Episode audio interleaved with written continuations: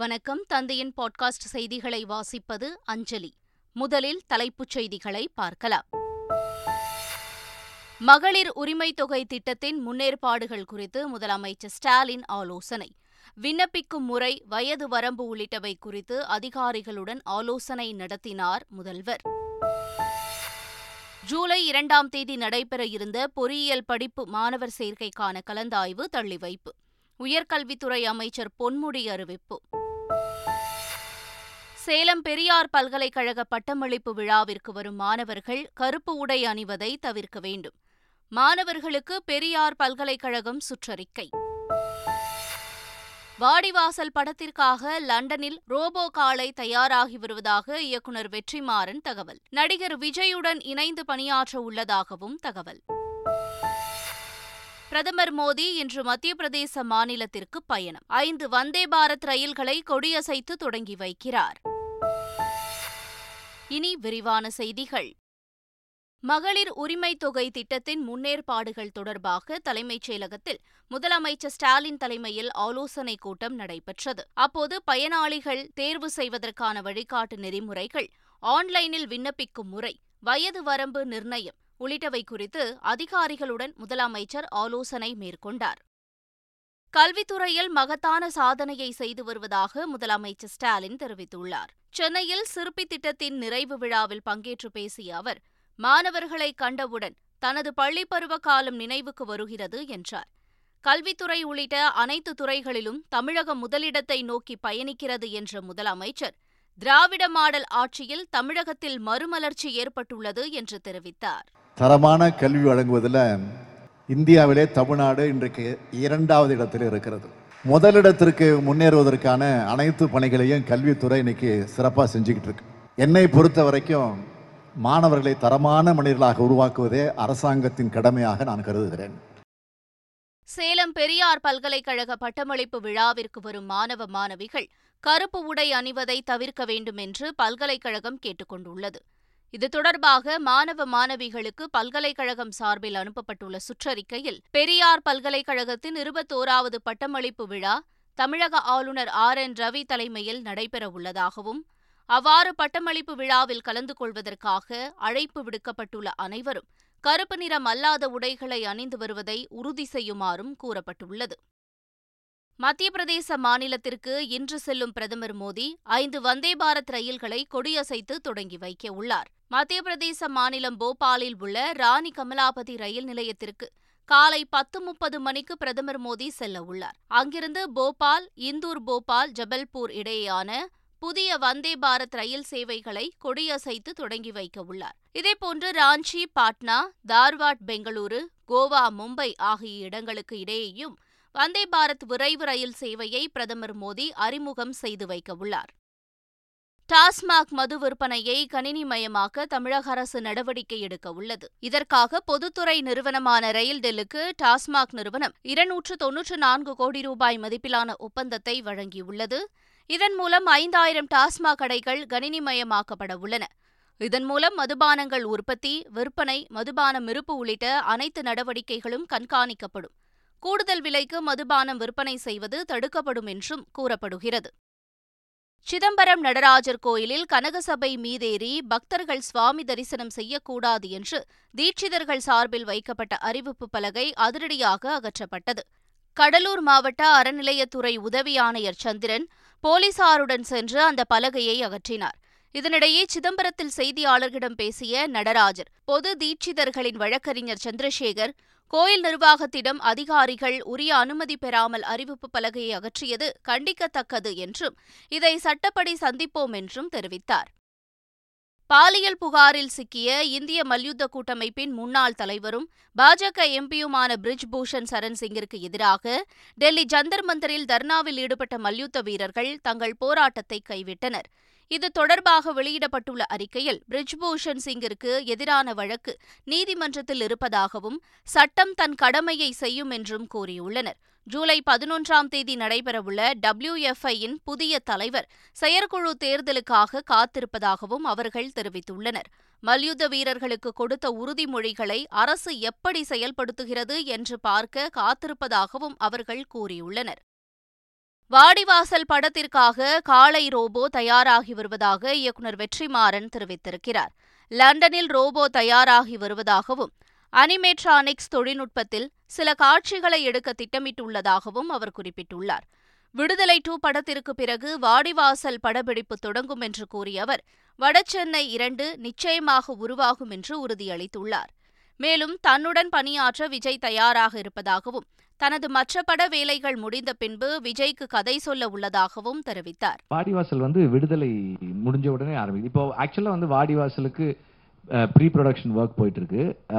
லண்டன்ல வந்து கொஞ்சம் அனிமேட்ரானிக்ஸ் ஒர்க் எல்லாம் பண்ணிட்டு இருக்கோம். அந்த காளைக்கான அனிமேட்ரானிக்ஸ் ஒர்க், ரோபோட் ஆக்சுவலா வந்து ஒரு ஒரு ரோபோ உருவாக்கிட்டு இருக்கோம். லைஃப் சைஸ்ல ஒரு ரோபோ உருவாக்கிட்டு இருக்கோம்.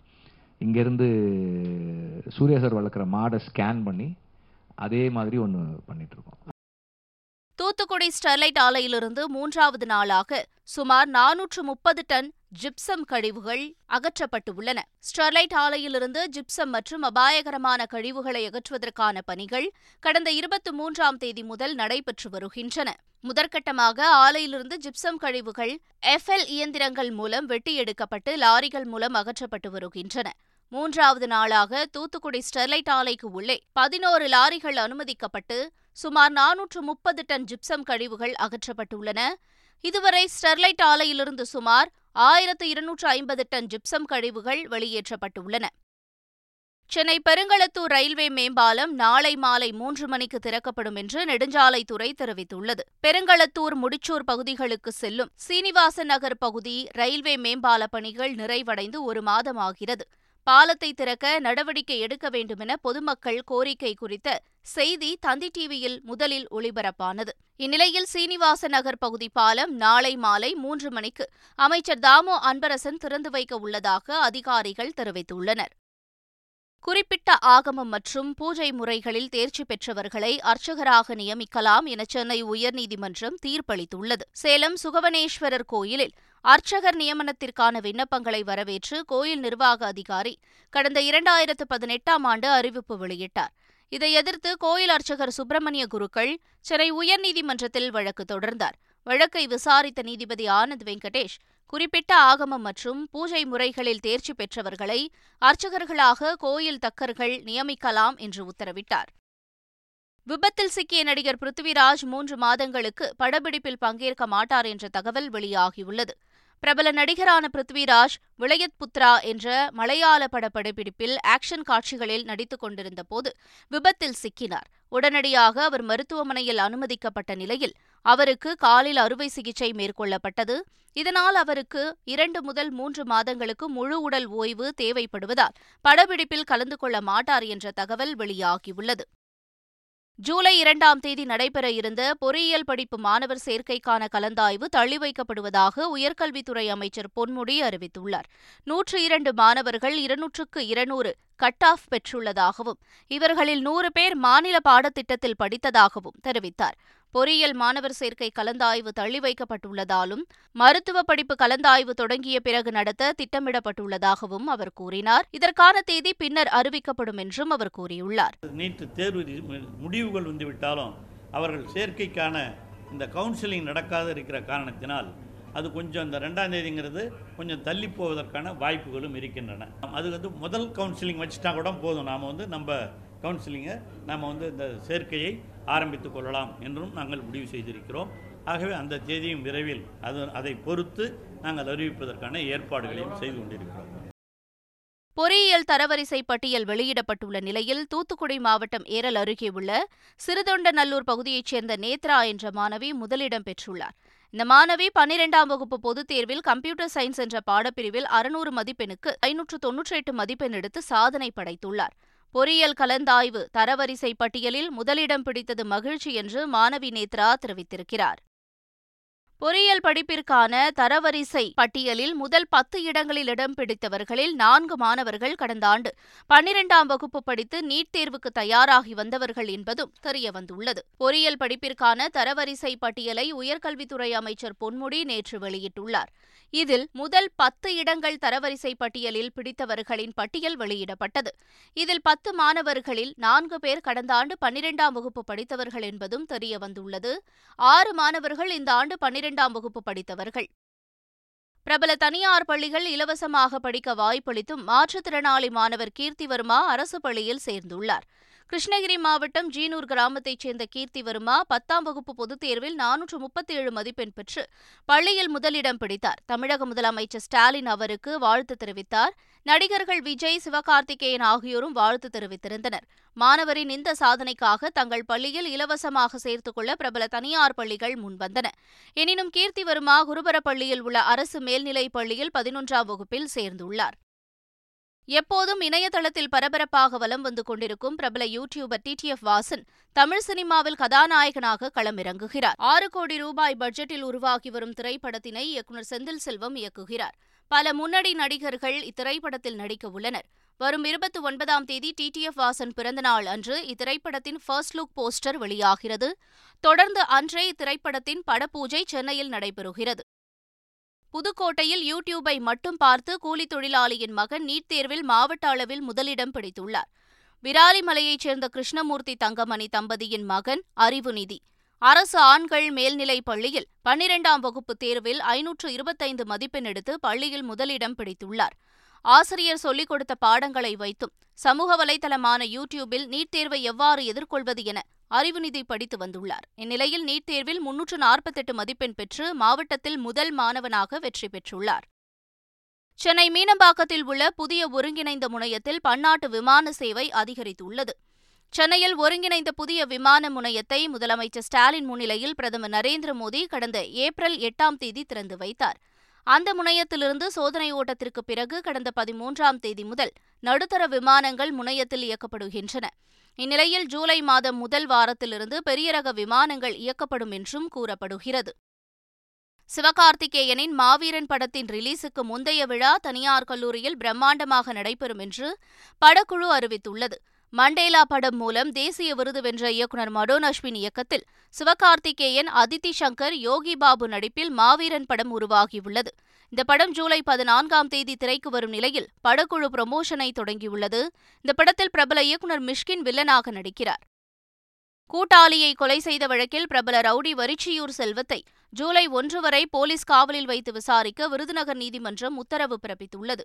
வரிச்சியூர் செல்வத்தை ஏழு நாள் போலீஸ் காவலில் எடுத்து விசாரிக்க அனுமதி கோரி தனிப்படை போலீசார் மனு தாக்கல் செய்தனர். இந்த மனு மீது விருதுநகர் ஜே எம் டூ குற்றவியல் நீதிமன்றத்தில் விசாரணை நடைபெற்றது. விசாரணையின் முடிவில் வரிச்சியூர் செல்வம் ஐந்து நாட்கள் போலீஸ் காவலில் வைத்து விசாரிக்க அனுமதி வழங்கி நீதிபதி உத்தரவிட்டார். இதனையடுத்து வரிச்சியூர் செல்வத்தை போலீசார் விசாரணைக்கு அழைத்து சென்றனர். கமல்ஹாசன் தயாரிப்பில் தான் நடிக்க இருந்த படத்திற்கு வெற்றிமாறன் திரைக்கதை எழுத இருந்ததாக உதயநிதி தெரிவித்துள்ளார். மாமன்னன் படத்திற்கு பிறகு கமல்ஹாசனின் ராஜ்கமல் நிறுவனம் தயாரிப்பில் உதயநிதி ஸ்டாலின் நடிக்க இருந்தார். எனினும் அமைச்சரானதால் மாமன்னன் படம் கடைசி படம் என்று உதயநிதி அறிவித்ததால் அந்த படத்தின் பணிகள் தொடக்கத்திலேயே தடைப்பட்டது. எனினும் இந்த படம் தனது நடிப்பில் மட்டுமே உருவாக்கப்படும் என்று கமல்ஹாசன் கூறியதாக நினைவு கூர்ந்த உதயநிதி மூன்று ஆண்டுகளுக்கு பிறகுதான் அதை பற்றி பேசவே முடியும் என்று குறிப்பிட்டார். கேரள மாநிலத்தில் இன்று கனமழை பெய்யும் என்று இந்திய வானிலை ஆய்வு மையம் எச்சரிக்கை விடுத்துள்ளது.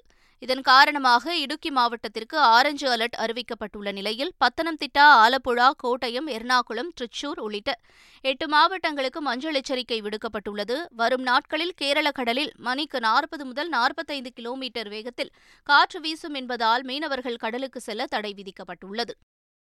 சந்திரசேகர ராவ் தலைமையிலான பாரத் ராஷ்டிரிய சமிதி கட்சியிலிருந்து பன்னிரண்டிற்கும் மேற்பட்ட முன்னாள் சட்டமன்ற உறுப்பினர்கள், அமைச்சர்கள் காங்கிரஸ் கட்சியில் இணைந்தனர். காங்கிரஸ் தலைவர் மல்லிகார்ஜுன கார்கே மற்றும் முன்னாள் தலைவர் ராகுல் காந்தி ஆகியோர் முன்னிலையில் டெல்லி காங்கிரஸ் தலைமை அலுவலகத்தில் இணைப்பு விழா நடைபெற்றது. மேலும் தெலுங்கானா காங்கிரஸ் தலைவர்களுடன் ஆலோசனைக் கூட்டமும் நடைபெற்றது. தெலுங்கானா மாநிலத்திற்கு இந்த ஆண்டு இறுதியில் சட்டமன்ற தேர்தல் நடைபெறவுள்ளதும் குறிப்பிடத்தக்கது. டிஎன்பிஎல் பதினெட்டாவது லீக் போட்டியில் மதுரை பாந்தர்ஸ் அணி வெற்றி பெற்றது. சேலத்தில் நடைபெற்ற இப்போட்டியில் டாஸ் வென்ற சேப்பாக்கணி முதலில் பந்து வீச்சை தேர்வு செய்தது. அதன்படி களமிறங்கிய மதுரை அணி இருபது ஓவர்கள் முடிவில் ஏழு விக்கெட் இழப்பிற்கு நூற்று நாற்பத்தோரு ரன்கள் எடுத்தது. பின்னர் நூற்று நாற்பத்தி இரண்டு ரன்கள் எடுத்தால் வெற்றி என்ற இலக்குடன் களமிறங்கிய சேப்பாக்கணி இருபது ஓவர்களில் ஒன்பது விக்கெட் இழப்பிற்கு நூற்று இருபத்து ஒன்பது ரன்கள் எடுத்தது. இதன் மூலம் மதுரை பாந்தர்ஸ் அணி பனிரண்டு ரன்கள் வித்தியாசத்தில் வெற்றி பெற்றது. மீண்டும் தலைப்புச் செய்திகள். மகளிர் உரிமைத் தொகை திட்டத்தின் முன்னேற்பாடுகள் குறித்து முதலமைச்சர் ஸ்டாலின் ஆலோசனை.